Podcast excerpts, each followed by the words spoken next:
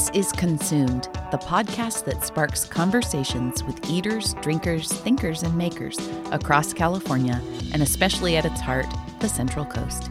I'm your host, Jamie Lewis, a freelance food and drink writer based in San Luis Obispo.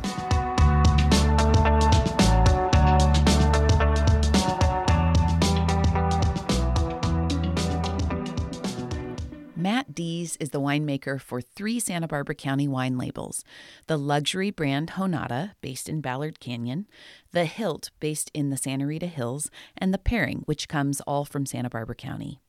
Matt is also a self professed plant person, and he has the resume to prove it. Born in Kansas City, Matt attended the University of Vermont to study soil science and has worked harvests in New Zealand's Hawke's Bay and Staglin in Napa. But despite having spent nearly two decades in the Santa Barbara County wine industry and having devoted his career to winemaking, Matt Dees is no one trick pony. He can talk about Bach, Grace Slick, and Kansas City barbecue in the same breath, and he seems like he might be happy to do so anytime. We talked about his life and career while sharing a table at the new restaurant Highwater in San Luis Obispo, where there was, at times, a bit of jackhammering going on outside. Don't let that distract you from this fascinating guest. Here's Matt Dees. Matt Dees drove all the way up to San Luis Obispo from Santa Barbara, and I'm so glad you're here. Yeah, thank you for having me. It's an honor. You're welcome. So before we started rolling, we were talking about the cello, and sometimes I like throw that out there a little bit and see if anybody understands because that's part of our lives in our at our home. And you told me that your daughter plays. She does. Yeah, she just took it up. So, and is that her first instrument? Like first time ever playing an instrument? Yeah, I think they give all the kids like a recorder, which is always like a very funny, Painful. painful experience. Yeah. And then she, they give all the fifth graders instruments, and she picked the biggest one. Brought cello. I guess they don't have the double bass for the fifth graders, but um, They're not tall enough to But I, play I it. think there are cello people and non-cello people. I'm, I'm a cello person. Same, same. Did you ever see um, Hilary and Jackie, that movie about oh Daniel Barenboim's Oh, Jacqueline wife? du Pré? Did you see that? I didn't, but I love, I love listen good. to her music. Yeah, I will. it's good. Um, so, I mean, I I always want to chase whatever's in front of us. So, how did you get into classical music? You know, it's funny. My dad, I grew up in Kansas City, and my father basically dragged me, kicking and screaming, to the to the Kansas City Philharmonic or the Kansas City Symphony every other Friday night. And as a kid, it was a great place to sleep, right, with a bunch of old people. Basically, it was this weird thing. I was like, I was the youngest kid there by like you know 40 years. Yeah. And it was an amazing symphony. It still is, but I used to rail. I used to be so angry that I got dragged to this thing. Yeah. And about the time I was in college, I was like, oh, you know what? I understand this music, and Mm. it's wonderful, and I'm glad I got to see it. I owe my dad another apology. Sorry, Dad. Mm-hmm. Yeah. Thanks for bringing me. But isn't that funny that that seed can germinate for a really long time and not, you know, nothing come? Just sit in the soil without moving, f- without germinating for decades. Yeah. Yeah. And now finally, it's half of what I listen to is probably classical music. Oh gosh, kindred spirit. That's awesome. Yeah, I yeah, love it. yeah, I love it. Did you play anything growing up? I play a pretty poor guitar and a mm-hmm. less talented mandolin as well. But I love it. Yeah, it's great. And my, my son picked up the guitar. We, we strum and sang poorly on a nightly basis. On a nightly basis. Yeah. I bet COVID you were like all over it all the time, huh? yeah, yeah. In the search for hobbies, we were rocking and rolling. Yeah. Uh, but yeah, it's it's been a, a, a good connection point. That's awesome. Tell me a little bit about your dad. Where did he grow that love for, and was he a polymath or? Lord knows where he, he grew up in uh, Weir, Kansas. If anybody listening has ever heard of that, Mm-hmm. congratulations, sweepstakes winner. Uh, yeah, he grew up in a tiny town, and I don't know how he got it, but he did. He always loved classical music, and he always loved. He actually he was a jazz guy too, and I remember I saw Ahmad Jamal 50 years after he had seen him in Pittsburg, Kansas. I saw Ahmad Jamal play Santa Barbara. Mm. Oh, Anyways, fun. side story, but Yeah, no, the side stories are where it's at. Um, so you grew up in Kansas City. How long were you there? I left Kansas City when I was 18. I left the, the first day I Oh, so you spent the full. For some reason, I thought Vermont came sooner. No, no, no. I was I was a Midwest kid through and through. I grew up. It's a beautiful place to grow up. It's the best, Mm-hmm. um, I think. And I, I grew up there till I was 18. And the door opened to go to college, and I went pretty far away. Went to Vermont, Mm-hmm. and you know, I had this really weird desire as a kid. I wanted to understand people from all the coasts. I wanted to under, understand America, the United States of America, from our, our fellow citizens in a weird way. Like I, I understand Midwesterners Hmm. very clearly because it's it's we're wonderfully open, we're wonderfully approachable, we're wonderfully. Um, um, I don't know, just just- just un- Optimistic uh, yeah, too. Am- sure. Am, I wrong about that? I think it depends on where you are. Yeah. Okay. Okay. sure. Yep, yes, yep. I, will give you that. But then I wanted to understand the East Coast, and then I, I certainly wanted to understand the West. Hmm. Um, it's funny. I think the West Coast is the most difficult to understand, but it's where I want to stay. It's one of my most favorite things to talk about. Actually, is why? Why do you think that? Oh, I don't think there's enough time to even go. I know. Well, give me a nutshell version. well, a, because it's the last place I got to. Oh, I think. I think there's part of that that's that's you know it's it's I've only spent 19 years here, which I mean, it's a long time, 20 years. longer than Lord. Kansas City. Yeah. Yeah, actually more than half of my life. The more I think about it, because I got to Napa in 2001. Mm-hmm. So yeah, but uh, and I think between Northern and Southern California, and between Santa Barbara and San Luis, and Yeah. Santa Barbara and Los Angeles, and Los Angeles and the rest of the world, I think there's.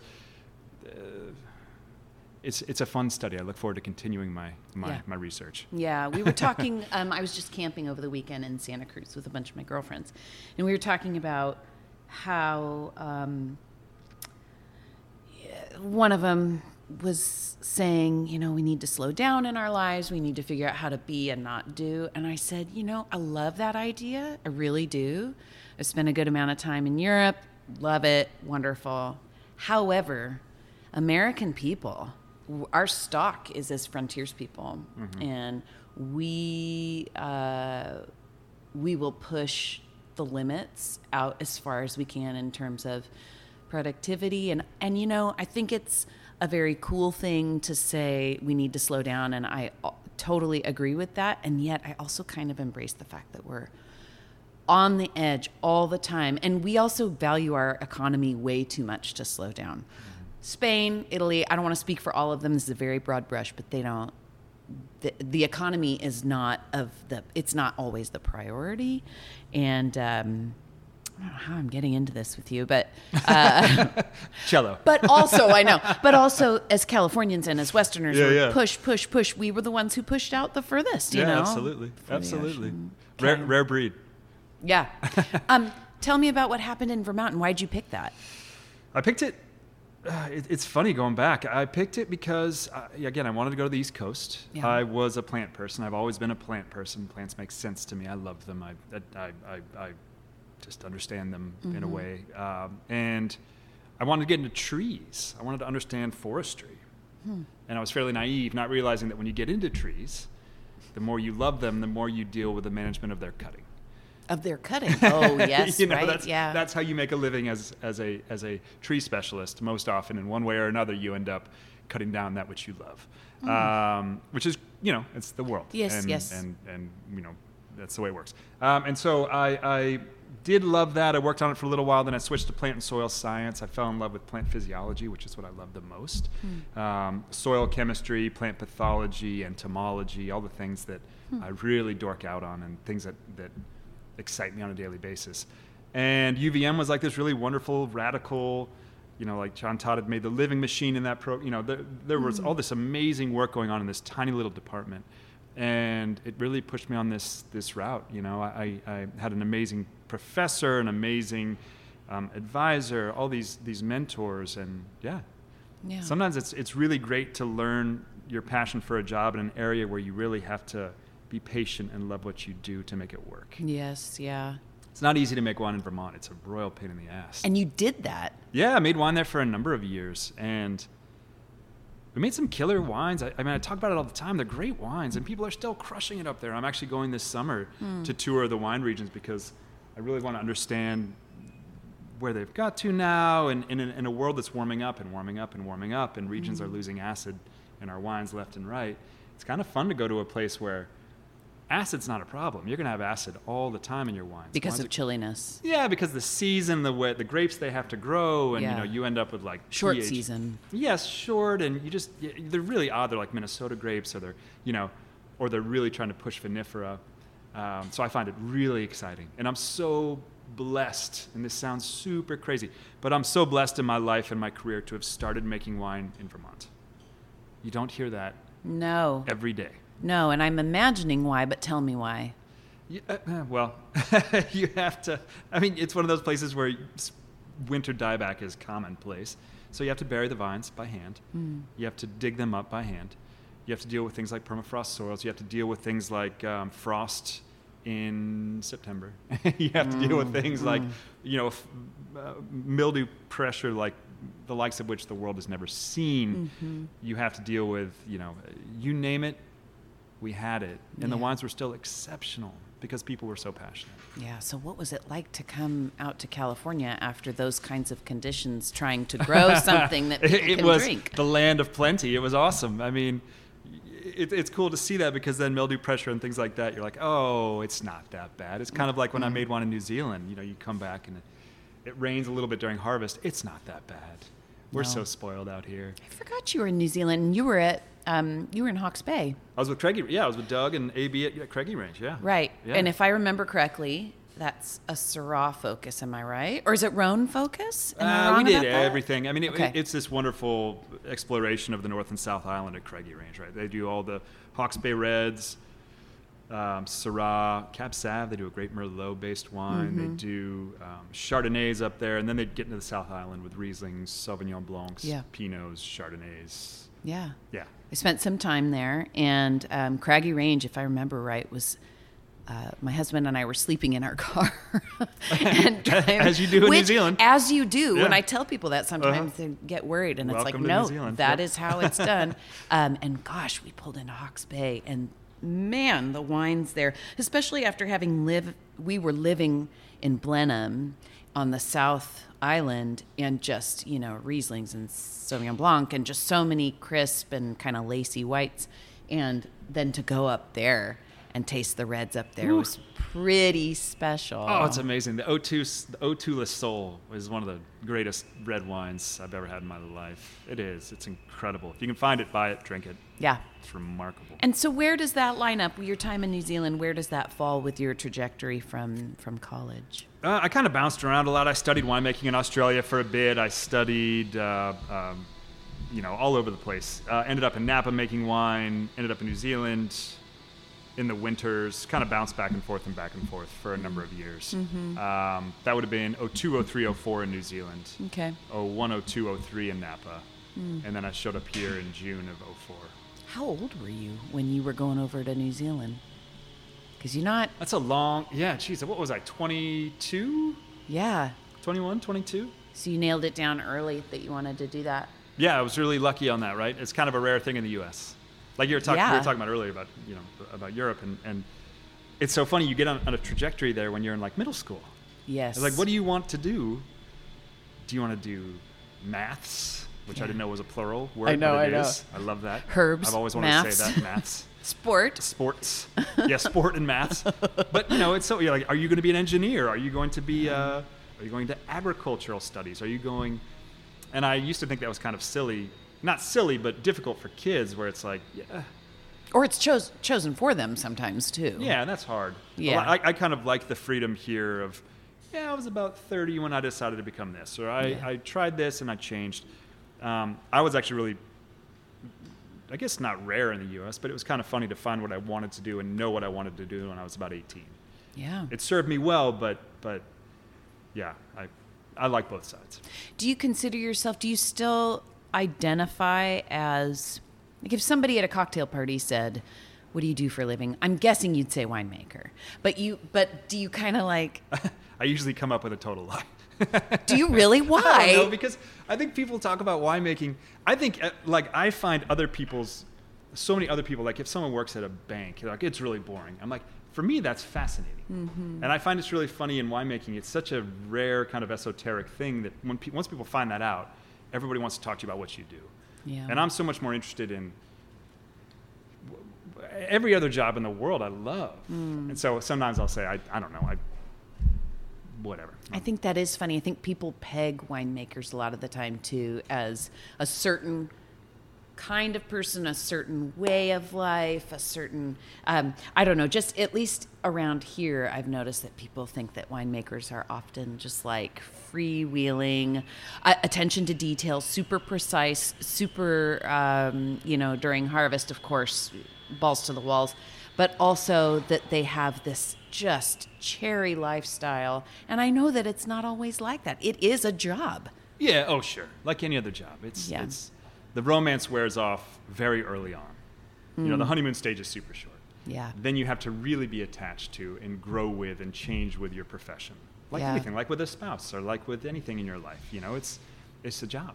Yeah. It's a passion. I'm very lucky. I made my, my what's the what's the great Robert Frost poem? Make your vocation your avocation. Is yeah. that what it is? And Yeah. that can happen Yeah. for some people. And Yeah. it totally sounds like it happened for you. And it has for me. Yeah, absolutely. I just I, I think that the talk about winemaking is wonderful, and for me, it's interesting. It's what I do, but I find that it can sometimes kind of hijack a conversation because Hmm. people want to talk about wine and people want to talk about all the nerdy parts of that, where I think other people, I don't know. It, it sometimes I'd rather hear what other people do. You are the rare person I know who is in the wine industry who I'm I mean I like wine and I'll talk about I I love it. Sorry. It's what got Yeah. me where I am. Um, but I'm often far more interested in you as a person than I am in like the O2 or you know the the sulfur blah blah the grittiness of the tannins or the what's the mm, TA of mm, your mm. bottling? No, no, no, no, no TA. No, no, no, no. But but you know what I mean? Like it, it is interesting. I, I actually it, when, when I talk to friends, so many times now I'm the wine guy, and I come to a party and like, oh, you're their friend who makes wine, or you're this, or you, mm-hmm. t- oh, you know about wine. I mean, and it's I don't know. I, I just hate getting pigeonholed, and it's something in this industry specifically that follows us because it is an esoteric, Yes. romanticized, Yeah. you know, uh, it's just a, a, a job that, that brings that. If you weren't going to be a winemaker and you weren't going to be a tree guy, what would you have been? Evolutionary biologist. Oh my god, I've never heard anyone answer that so fast. because I love it. I would love to have been that. Um, I would have also loved to have been a musician Yeah. Mm-hmm. or to be involved with musicians in production or something where I could witness that kind of artistry Yeah. because I don't have it. Yeah. Um, but evolutionary biology is something I love. as What's the difference between like biology biology and evolutionary biology? I, I just I love the focus on on evolution. Yeah. I love that thought process on how things change over time and based on their their their surroundings and their environment and their interactions and time and the age of this planet. I think it's all fascinating. Mm. Yeah. And it's all way over my head. Winemaking's just fine. It's over everybody's head. yeah, totally. It's over everybody's Fermenting grapes head. and, and, and you know dealing with powdery mildew sprays is enough for me. Do you think? Wow, I you know I wouldn't push this if I didn't think that you could handle talking like this. But um, do you think that evolutionarily speaking, it's getting better or is it getting worse? Um, How about let's talk about it's just humanity? changing. Okay. It's just okay. changing. Okay. I don't know if it gets better or gets worse. It just changes together. That's not enough for me. well, that, well, maybe you are, would not be a good one. I would be the worst. No, no, no. Uh, it's a really good question. I think that. Wow, well, that's a tough one. And I I, really I think, things hu- just change. I don't think I don't think they can be quantified better or worse. I think things just change. You know, based I- on their surrounding environments. only speaking about humanity. I I think it's getting better. I do. Do you? Mm-hmm. Well, that's. Are you a Midwesterner? No. um, I think it's getting better because. Are you okay talking about this? Is it okay that we're not talking about wine for a second? Come on. Yeah. Let's. Yeah. What is wine, anyways? Well, if we had some, I guarantee we'd go deeper and deeper.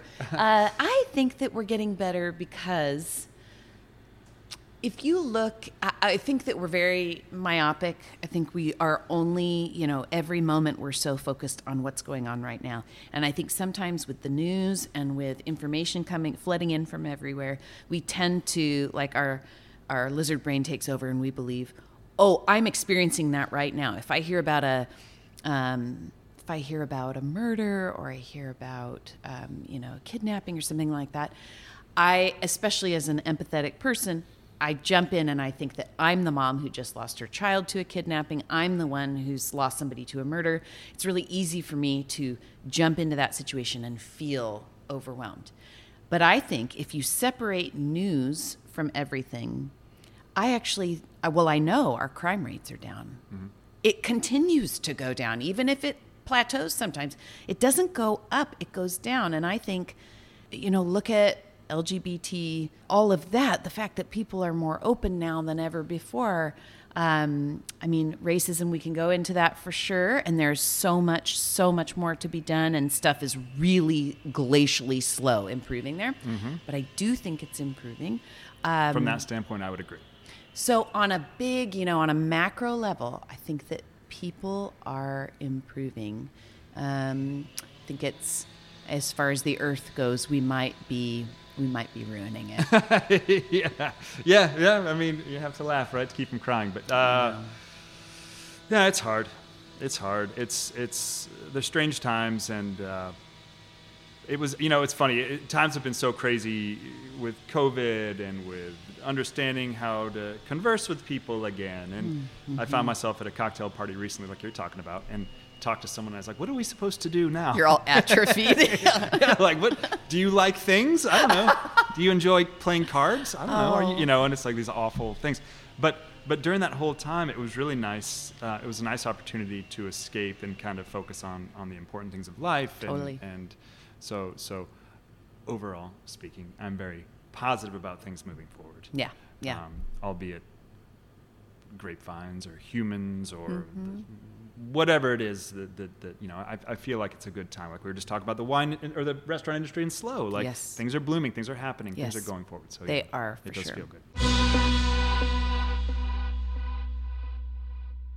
I want to take a second to talk about a couple friends of the Consumed podcast, like Midstate Containers. My contact at Midstate is Jake Knotts, and I have his permission to share about something going on with him personally. Jake lived in Ukraine for many years, and he married a Ukrainian national, his wife, Anya. They live on the Central Coast now with their three kids, but when Russia invaded Ukraine last February, Jake was right back there, helping his friends, acquaintances, strangers, and even their pets to escape. Since that time, he and Anya have worked with a team of very capable folks to start a nonprofit called Restore UA, which seeks to organize, fund, and execute relief efforts in Ukraine. Jake is still on the ground in Eastern Europe, coordinating with people here on the Central Coast to fill containers from Midstate with humanitarian aid and ship them to Restore UA's headquarters in Poland.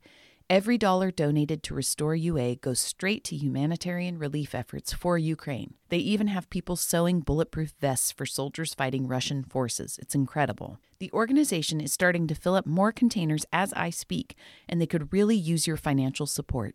To make a donation and learn more, visit restoreua.org. Thank you. Do you want to be more intentional about the meat you eat and feed your family? Have you even considered giving up eating meat entirely because you can no longer justify supporting the inhumane and industrialized system that brings meat to your dinner table? If you're looking for a simple way to guarantee you always have access to healthy, sustainably farmed meat and wild seafood, the Larder Meat Co. is here to help. Since 2016, Larder Meat Co. has been delivering farm raised beef, pork, chicken, lamb, and wild seafood sourced from right here in the Golden State to customers who demand the highest quality proteins as well as intentional sourcing standards and transparency. A convenient club box from Larder Meat Co. makes it easy to automate the most important part of your monthly food budget. You can build a custom box or choose from one of the many curated bundles that LMC offers. As a Larder Meat Co. customer, you are supporting the ever dwindling ranching industry that has fed us for generations, and you're building a sustainable future for your family, our ranchers, and the planet. Use code CONSUMED at checkout to save $25 on your first subscription and check healthy farm raised meat and wild seafood off your grocery list for good. That's lardermeatco.com, promo code CONSUMED for $25 off your first subscription. Consumed is sponsored by Slow Life Magazine, a lifestyle publication that celebrates life and culture in San Luis Obispo, California. I write the food column for Slow Life, and I'm actually going out tonight to cover the new restaurant Cult for the magazine. I'm going to meet up with photographer Jess Lerner and owners Nino and Cher Ang, and we're going to eat, chat, and snap, and I can't wait. To make sure you see the final product when it comes out, get yourself a subscription at slowlifemagazine.com.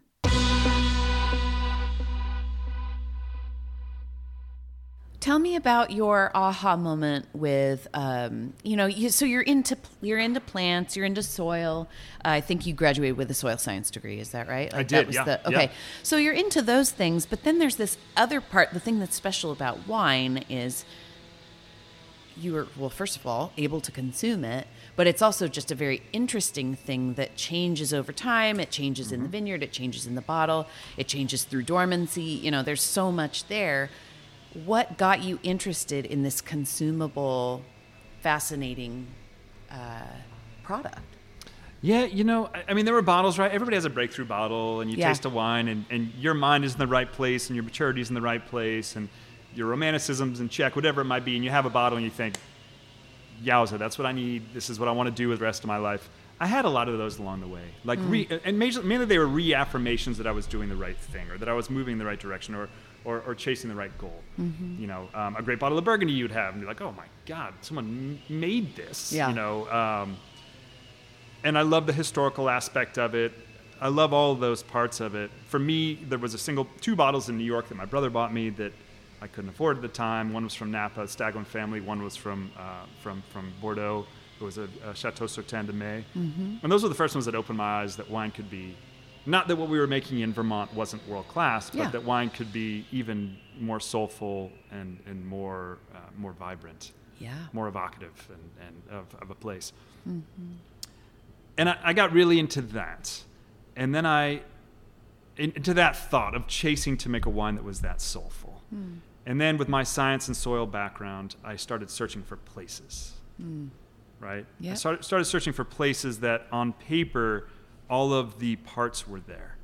Whether they be in Napa, whether they be in New Zealand, whether they be in Santa Barbara County yeah and in Santa Barbara County, whether they be on, on Santa Rita Hills by the ocean, or whether they're in you know Ballard Canyon or Happy Canyon, wherever it mm-hmm. might be, a place that on paper would be soulful and, and proper to to produce wines that, that, that I was chasing. Mm-hmm. Um, and over time, it's really funny. It's evolved into people, yeah and it's evolved into everything else that goes into to cultivating a great wine. And so it's it, there were all sorts of reaffirmations along the way. And I say this a lot, but now when I open a bottle that I've been had the pleasure of working on, right? Yeah. It's very much and this is so weird. and I don't know if other people feel the same way, but when I pop a cork on a bottle now, it's not like, oh yeah, remember the rain that happened in August, and then we had to deal with the mildew, and then we had to deal with botrytis, and then we had to deal with this, and then Like all the sorted trauma yeah, yeah, well, I- well, and it's still there. And I mean, memories and- Occasionally, yeah. you'll taste a teardrop, or you know, but but I, I really remember the people we worked with, and I remember Yeah. the times. It's like a time capsule of, of a, literally like a of a finite period of time from from July when we start getting together to, to November when we go home for Thanksgiving. Mm. You know, and that's what I really love about the industry now, yeah and it's changed very much. Maybe I'm getting old and, and romantic in my old age. Who knows? But uh, but I like that about it. I like the relationships. I like the team building. I like that my job oftentimes is just avoiding a mutiny on a daily basis. but I Oh guess that's all anyone yes. does. Yes. right? Well, there's a lot of management involved. A ton of management. Well, I mean, and, and even with the, the all star team I work with, you know, that's that's really you get into a lot of of just trying to keep a really wonderful, talented team together. It's yeah. hard. Yeah. You know? Yeah. Keeping well and keeping good help right now. Good people around can be tough. Can be for tough. Sure. Yeah. Tell me about somebody on your crew who is maybe um, not somebody who gets the spotlight very often who deserves it. Oh, it's all of them. It's really hard. Hmm. Um, we have, uh, I guess, the, the longest tenured member of our team is our associate winemaker, Drew Pickering, who's Hmm. just a real, uh, remarkably talented individual with a phenomenal palate and a phenomenal ability to organize things, which I don't have. You're not an organizational guy. I mean, I can be, and I have to be, but but you know, a lot of times I'm like, oh, we should do this and this and this, and we should try this, and we should build a Vision guy. yeah, we should build a house for drying grapes, and we should do all the, you know, and and Drew will say, those are great ideas. you know, you need to try this and do this, and you need to, to come at it from a more regimented side. So we work very, very well. It's not good cop, bad cop exactly, but it's it's a it's a really cool relationship. It's definitely yin and yang, and he's just quite remarkable, and he's brilliant, and he's we've worked together now for 13 years. Wow. Um, other people on our team have been there even longer. You know, we have a cellar master, Umberto, who's just. First time we walked into our cellar, I was like, this gentleman understands the winemaking process better than almost anybody, just Yeah. inherently. And I'll come up with this grand plan of how we should run the lines and how we should do the hoses and how we should do the valves and everything. It'll take me an hour to run through it all. Then Beto will walk by and I'll say, why did you do that when you could just put that valve there? you know? And it's, he's just a wonderful indi- individual, wonderful human being, and uh, I'm very blessed to work with a like a legitimate Hall of Fame crew. Yeah. They make and- me. They make. They make. The, I mean, it's it's amazing, the attention to detail, and the focus, and then the lack of recognition is the other shocking thing. That's kind of why I asked. Yeah, it's just crazy, and Yeah. and it's it's the way the industry grows right now. But they all deserve all the spotlight all Yeah. the time, for sure. So tell me a little bit about these. Am I right in saying there are three labels that you Yeah. Oversee? Okay, Yep. so we have Jonata, which is a top tier, um, and then the Hilt, which is Santa Rita Hills, Mm-hmm. and um, the Paring, which is that sort of like a, a field sort of thing, or it's pulled from lots of places. Yeah, whatever's yeah. showing really well. Totally. You know, it's actually. It, it, we like making things very confusing. Great. As we, I mean, we're a winery. feel that's like what, I'm doing well That's what then, yeah. wineries do. We make things really confusing. But it's actually simple in the sense that Jonata is a place. It's an estate. It's an estate wine. Uh-huh. Anything with Jonata on it comes from that one sandy, basically sand dune in Ballard Canyon. Yeah. Everything from the hilt is is is now estate, as well. So it is a parcel. It is the southwest corner of the AVA of the Santa Rita Hills. Okay. It's a 4,000 acre parcel. It's massive. Hmm. 200 acres planted. Pinot Chard, Syrah, a little bit of Riesling. Hmm. And so those two are estates. The Paring is actually just like it's a second label. It's a, it's a Tuesday afternoon wine. It's a wine that we try to make.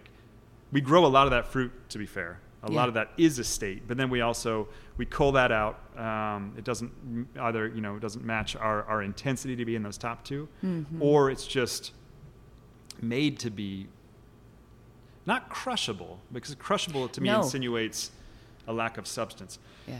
but it, it's it's constructed to be blended to be produced to be consumed without a five year cellaring Yep. Yep.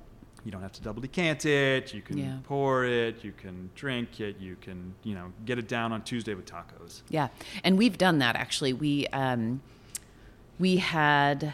I mean, I love the simplicity of it. it was the Paring the red one, The Uh, the red one. ooh that's a nice name we should have called it the red one. Well, one. because that's what you offer, right? Yes, a red and yes, a white, yeah, yeah. and uh, we really enjoyed it. I mean, it's it, you definitely want to would not want to say crushable. I don't think. Um, No, it- yeah. it's lovely though. people would be people who want a crushable wine would be disappointed yes, yes. and people who yeah And who want a more yes and wait yeah exactly Oh, Be my a poor gosh. decision uh, Well, you came from, gosh, I can't think of three more diverse places in the U.S. Maybe Alaska would be more diverse, but Vermont, Kansas City, and California, just generally speaking.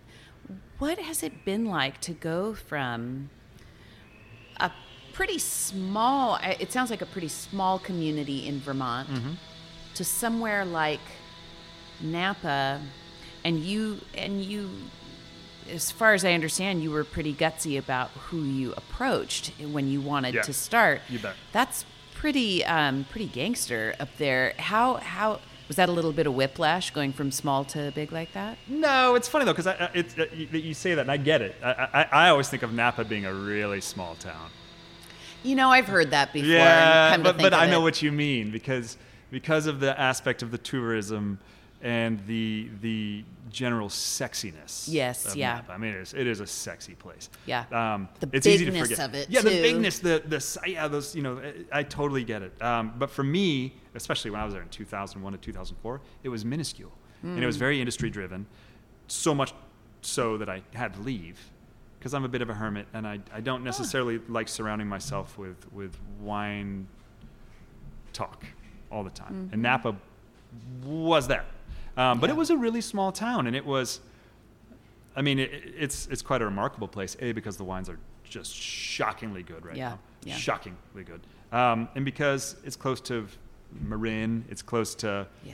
everything. It's a little bit like Santa Barbara, right? Yeah. Except instead of San Francisco, we have LA. Yes, yes, which is a wonderful place. According to me, I love LA. I love actually. LA too. I just Oh, fell in love with LA like like in the last five years. I love LA. I love it too. Why do you love it? I, love LA because there's so much more there than meets the eye. Like, I used to go down and see my brother who lives in one very specific part of LA, and that's all you see, Hmm. right? And that's your thing, and you, you, you live in this one little piece. But when you step back and you see all the pieces together and you decide to get lost in one, Yeah. like downtown LA, Yes. I had never spent time, I mean, wandering around downtown LA, not exactly, but Going to see a show go or to see whatever, A show, yeah. yeah, yeah. But but Like there's a whole street in downtown LA where they just make pinatas. And I was so pleased. That's and I had no idea. And I got lost. I was like, what the hell is this? And you know, and then there's like going to Dodgers games and Yeah. being around that part of the world, which I love that part of LA. The, The- stairs. I love the stairs of LA when you get into like uh, my my brother and sister in law live in um, Mount Washington. Yeah. And so walking that or in um, not Los Feliz but like Silver Lake and yeah, of course. Echo Park, just you can walk stairs and up and down and around mountains, and there's something so appealing and wonderful about that being on easements, basically, you know, the whole way. Um, I love that. Yeah, I do too. And I, it's funny, like San Francisco, I, I, I grew to like. Hmm. I grew to like it over a very long period of time. Um, but I love LA so much more. Same. No offense. No, and, and I don't mean the same. I actually love them equally for different reasons. yeah, yeah, yeah, totally, totally. But I, I- just LA is cool, and, and there's no, there's no like, uh, you can't generalize or stereotype what an Angeleno is like. Like, No. I, I mean, it's really cool. The only thing that binds them all together is that they've chosen to live in that wacky, wild place. Yeah. And there is a tie that binds quietly all people living in LA together, which is that they've chosen to live in a pretty wild, unique spot on this earth. Yeah. It's pretty neat. And and the restaurants any anyways, yeah, I would go on for hours about that. But I, I love LA and I, I'm excited about LA because it's our city as a region. Mm-hmm. Should be. I mean there's Temecula, which is great. Yeah. And there's Valle de Guadalupe, which is great Yeah. as regions. But I, I, I always, as a Santa Barbara producer and someone who's got a you know a horse in the game in Santa Barbara, a horse in the race, I, LA has to be the town. It has to be the city. The cuisine, everything about it matches what we do. We're within driving distance. I mean, it's a it's a two-hour drive. Right. We can know our cu- customers. The customers can know the producers. Well, and they all come up here. I mean, they all come to Santa Barbara. There's a Yeah, there's a really beautiful kind of uh, a travel uh, um, circle or cycle, Yes. circuit that people do, right? Yes. And and but that's why I love it, and that's why I'm digging in, and that's why I like want to understand it more and more. Is that that's where our wines need to go? Mm-hmm. I don't. Want, I mean, I love shipping wine wherever it needs to go in the world, but why not just yeah. reduce Not many people footprint? talk like that. Actually. No, and in Santa Barbara, we're talking a lot more about it now. Okay. Yeah, it's we're such a diversified region, you know, that it's it's hard to get a lot of people talking together because we're Pinot producers and Chard producers and Cab producers and Syrah producers, and we're getting Yeah, together. so much grows there. So much Santa grows. Barbara. I Yeah, know, yeah. I know. That's And you challenge. mess with a bunch of different things, don't you? Play. I like. you By the way, I like how you said we mess because we do mess with a lot of things. We, that's a really good way of putting it. No, we we grow. Good lord, uh, we were just going over this. It's not like it's beyond like fifth grade math, but we were still struggling with it. It was, I think we're 18 varieties come into our facility. Yeah. But they're not like you know. It's like we'll have a 30 gallon bucket of Assyrtiko right now. I know, but but I- but still check it off the list. Like it's on there. I picture it like all of our many subscriptions to I, whether it's Hulu or Audible or whatever, and you get your bill and you're like, "Oh, I have 17 of these." Oh man, kind of reminds me of that where you're like, you just add a little, you have one one barrel of Su- Xinomavro, and then you have this uh. barrel of whatever, and yeah, it just kind of adds up at, a- it, at it a adds up, point. but but it actually you know it, it pushes us in different directions and allows us to, to be a little bit more experimental, right? Yeah. And yeah, we do we do mess around with a lot of those though, and we have a couple more coming online this year. what are they? Uh, this year we have a small amount. Well, we get our first Assyrtiko this year. Or this year, our first uh, Xinomavro this year. We'll get our first No, taste of. I was just joking. Oh, Did you really mean it? Don't joke about Xinomavro.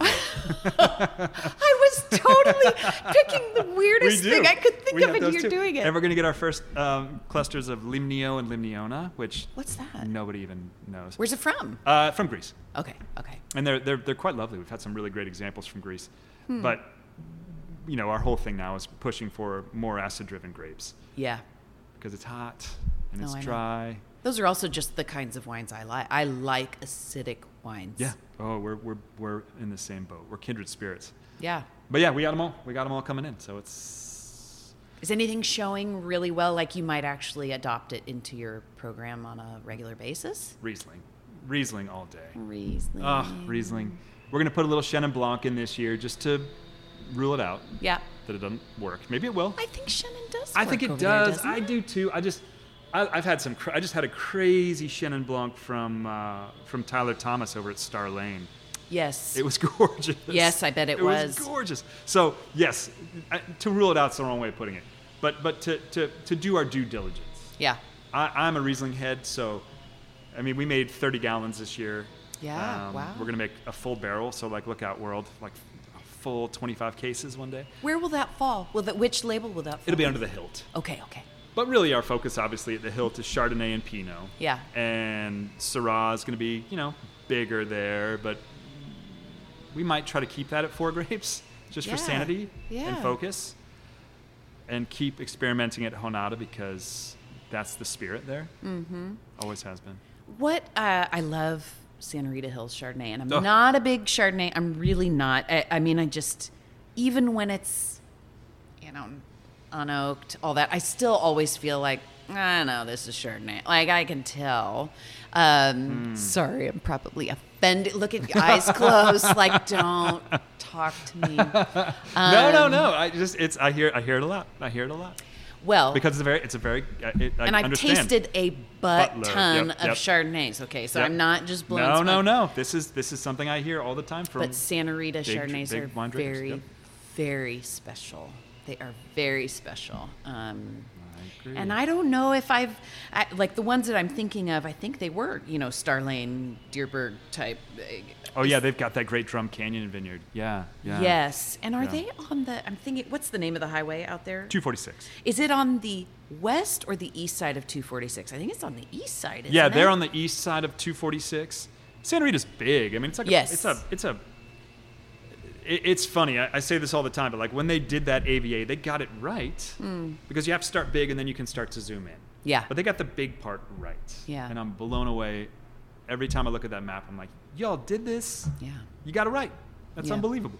Yeah. Um, but now we're starting to look at like, yeah, the quadrants, and there's this piece, and there's a southwest corner, and there's this. You can get nerdy about it, I'm sure. Oh, and we do. Like we can nerd out with the Oh, we do. Oh, damn. But Chardonnay is yeah, it's it's the greatest. It's the greatest grape I think that comes into our winery. What? I know. I never would have said that in a million years. Trust me, I couldn't stand Chardonnay. huh. That's why I was giving you the stink eye because I, I, I, I was the same way. I, I, I, and some days I still am because there's a lot of mm, okay Chardonnay in the Hmm. Yeah, world. yeah, yeah. But when it's good, and Santa Rita Hills is good, It is good. it's I think it's the most exciting grape. And it's funny if I had moved to Minnesota, for example, or um, uh, what's the wonderful place in Michigan, um, right on the lake where they grow grapes? Oh, I don't know. Oh, Traverse City. Okay, okay. Around Traverse City. Like if I had grown there, grown or, or, or moved there and grown grapes and made my life and had my family there and Mm-hmm. ate seasonally and did all Mm. those things and you know preserved foods and you know all the things you have to do in a place where it gets cold as hell Yeah. for at least half the year. I don't know that I would have had this Chardonnay renaissance. I think it's where I ended up. I think it's ending up in Southern California that I Mm. fell in love with Chardonnay again. Mm-hmm. Because everything here is so fresh Yeah, yeah. everything in the world is light, it's fragrant, it's Hmm. floral, it's the cuisine here. Even if you want to eat like a Midwesterner like myself wants to eat, Yeah, it's still- casserole. yeah, but it's you. I mean, even a casserole in Santa Barbara would be like, I don't know, like halibut. I don't know. You do something that would just make it totally different. Yes. and fresher and more fragrant and lifted and and Hmm. not necessarily elegant, but just just just everything's just a little bit lighter cuisine wise here. Yeah. Just because of what lives in the ocean and what lives on the on the land and what grows everywhere. Yeah. I think we all encourage one another to you know, there's like a lab palette around here where Yeah. we it it's part of the culture too, that kind of uh, that kind of cuisine, I think. Yeah. I mean, any county where you're defined by citrus and avocados, Not a bad place. it's not a bad place, and it's a good place for Chardonnay. Yeah. Once more, I want to give love to a couple other podcast friends. Slow Food Co op is your friendly neighborhood grocer, maintaining local, organic, and non GMO standards.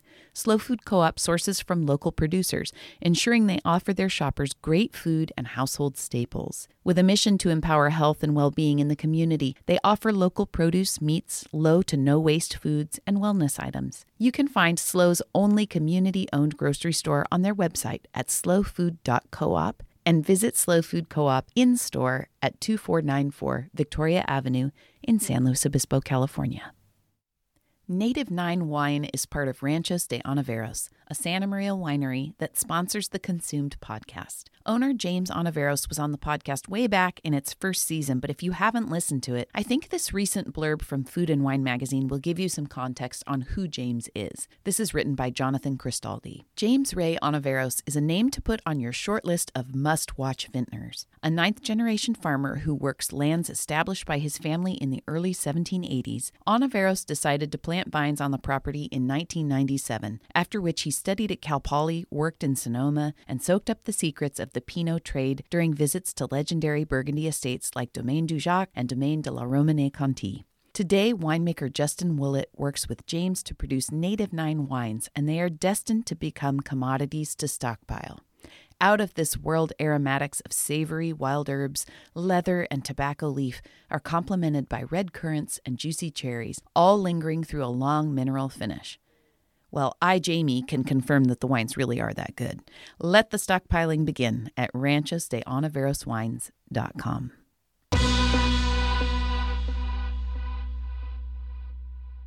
But well, yeah. that's interesting. Yes, I, I always forget about the symbiotic relationship between the different things that grow well. Mm-hmm. Um, yeah, and it's funny you mentioned avocados. I was parking. I was trying to not pay for parking up the street here, and uh, successful. You're well done. Uh, thank you. And there was a sign outside. It was maybe like a um, a wellness clinic, and there's this sign on a tree, and it says, "Due to liability concerns, please do not climb the tree or pick avocados." And I look up, and there are avocados dripping from this tree. yeah, yeah. So incredible that I wanted to take a picture of it Yep, and be like, yep. you know, humble brag. I live here. totally. Yeah, I, f- I feel that way. I feel that way when I walk out in the street in Santa Barbara. yeah. I mean, come from Kansas City, are you kidding? There's Yeah. like, you know, every time my mom comes out, she's like, jade plants. You know, it's like Jade jade trees, you know. Yeah, I yeah. still I still am like a kid in a candy store with what grows here. Mm. Such a nerd. So is my wife. We just Yeah, tell me a little bit about, about your wife. How did you guys meet? Uh, through college. So she was also a dork uh, in the plant soil science department. You I married was- a dork. Yeah, yeah, she's amazing. She's a she's a far better plant mind than I am. In what way? She just has everything from a green thumb to being able to name every Latin name, understand all the plants. She attacked Western plant and like uh, the flora and fauna of, of the West Coast because she's such an East Coaster. Yeah. And now she's like made it her life to understand what grows here and how the hell it grows here. Yeah. Um, and she's more of an artist. She's more. Um, she does interior design. She's just Hmm. supremely cool. She's so much cooler than I am. Is that her um, her living? Is Yeah, she just started her own business. Yeah, yeah. She's Very cool. Awesome, awesome. That's cool. Yeah, yeah, yeah. Oh my gosh, I bet taking a walk through the neighborhood with you two would be hilarious because you'd be like, her, it's amazing. "Eh, Yeah, yeah. yeah, yeah, yeah. She's such a nerd. We were walking through the botanical garden yesterday in Santa Barbara, and someone walked Of course by. you were. And they were, yeah, exactly, right. S- Just so typical. And th- and we were walking by, and someone's like, "What is this plant?" And they were all talking. All these grumpy old people were like, "No, it's this, it's this." And we walked by, and Tara goes. It's like California buckthorn dorks, like or whatever it was. I don't know, lemonade berry or something. You know, she's just she's a, a super super brilliant, uh, passionate person. So the native plants here are fascinating and wonderful. I mean, I'm not a big plant nerd, but Sure, I love it. Sure, you're not. Well, no, if you were to see our front yard, um, yeah, we care about it a lot. My husband and I just love. I also love pilfering plants, like um, you know, giant agaves that pup out like crazy, and neighbors who are generous enough to let us cut and Yeah. and you know Totally. propagate. I love all of that. No, me too. You have, um, uh, I think you have an interest in um, what is it called? What's the kind of uh, like regenerative farming and Yeah, regenerative? ab- absolutely. Yeah, I think we all need to start looking at those type of, of options Mm-hmm. for farming.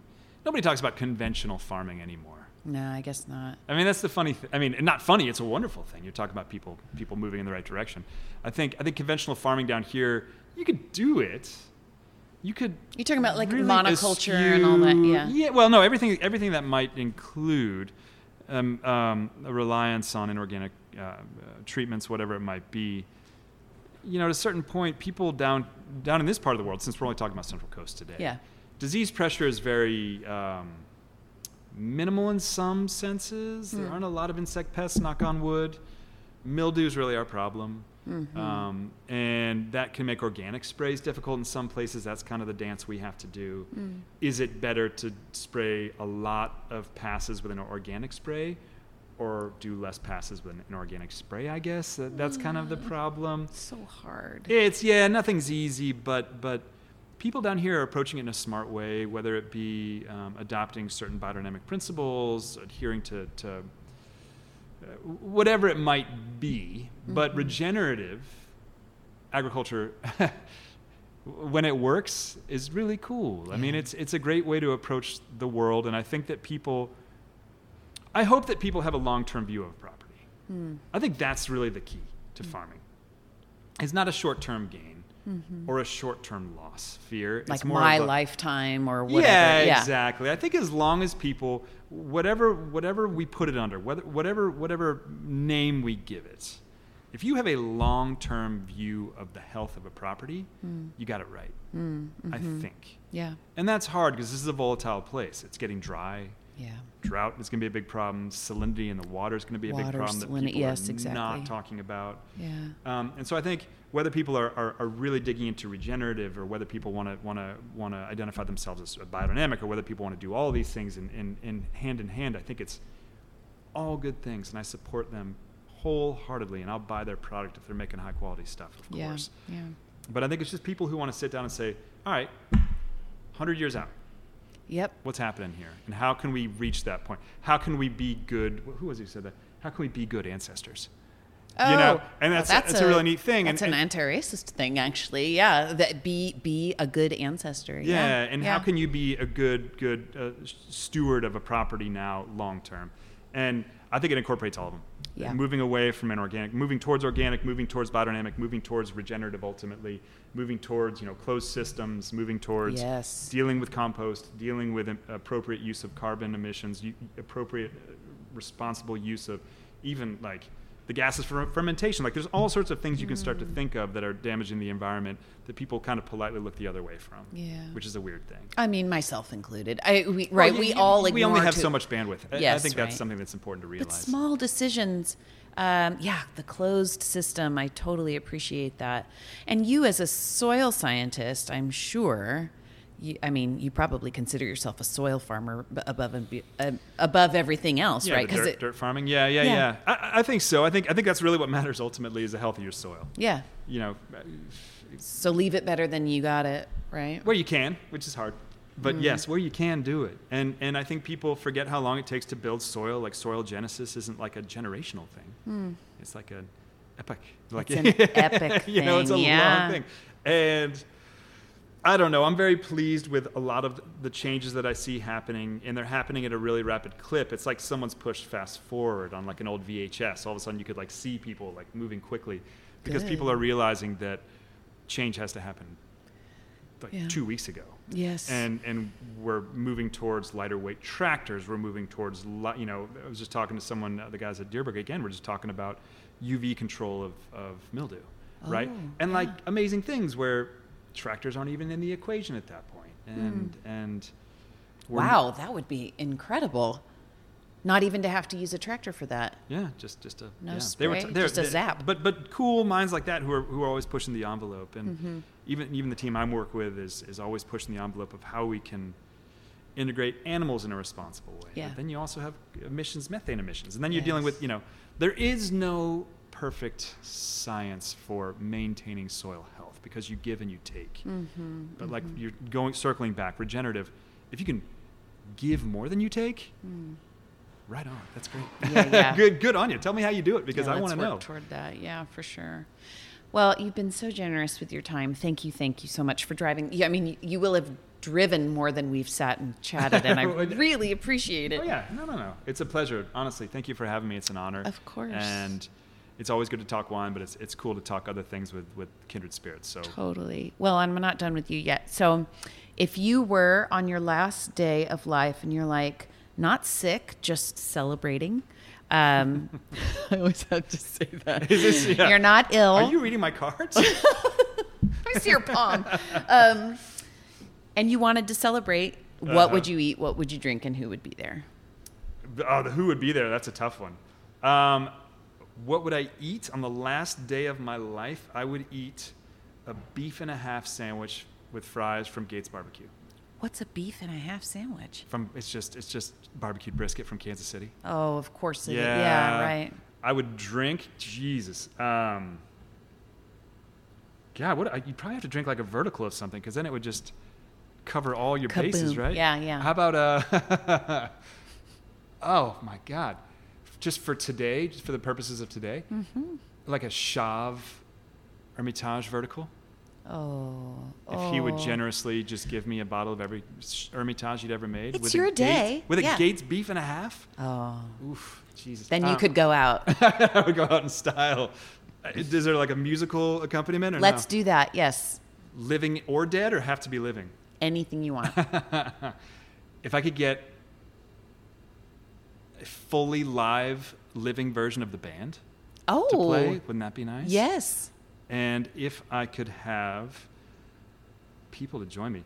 Oh, that's way too hard. Is it? It's hard, right? Yeah. I'd have every I mean, everybody I love. That's a tough one. Hmm. Everybody. There's, there's no like cool superstar I would have with me. It'd be like my family and and yeah.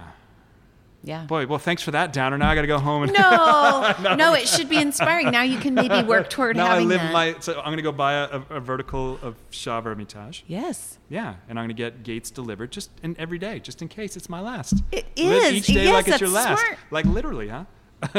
Well, I hope you have fun with that. Thank you very much. Yeah, it's a pleasure to talk. Thank you. That's another episode in the books for the Consumed podcast, which is produced and edited by me, Jamie Lewis. Special thanks to Stefan and Elisa Geraldo of Geraldo Creative Studio for their beautiful video and photography work that's kind of sprucing up my Instagram feed at Jamie C. Lewis, as well as on the website, letsgetconsumed.com. And thank you, listeners, as always, for tuning in. Until next time, I'm Jamie Lewis.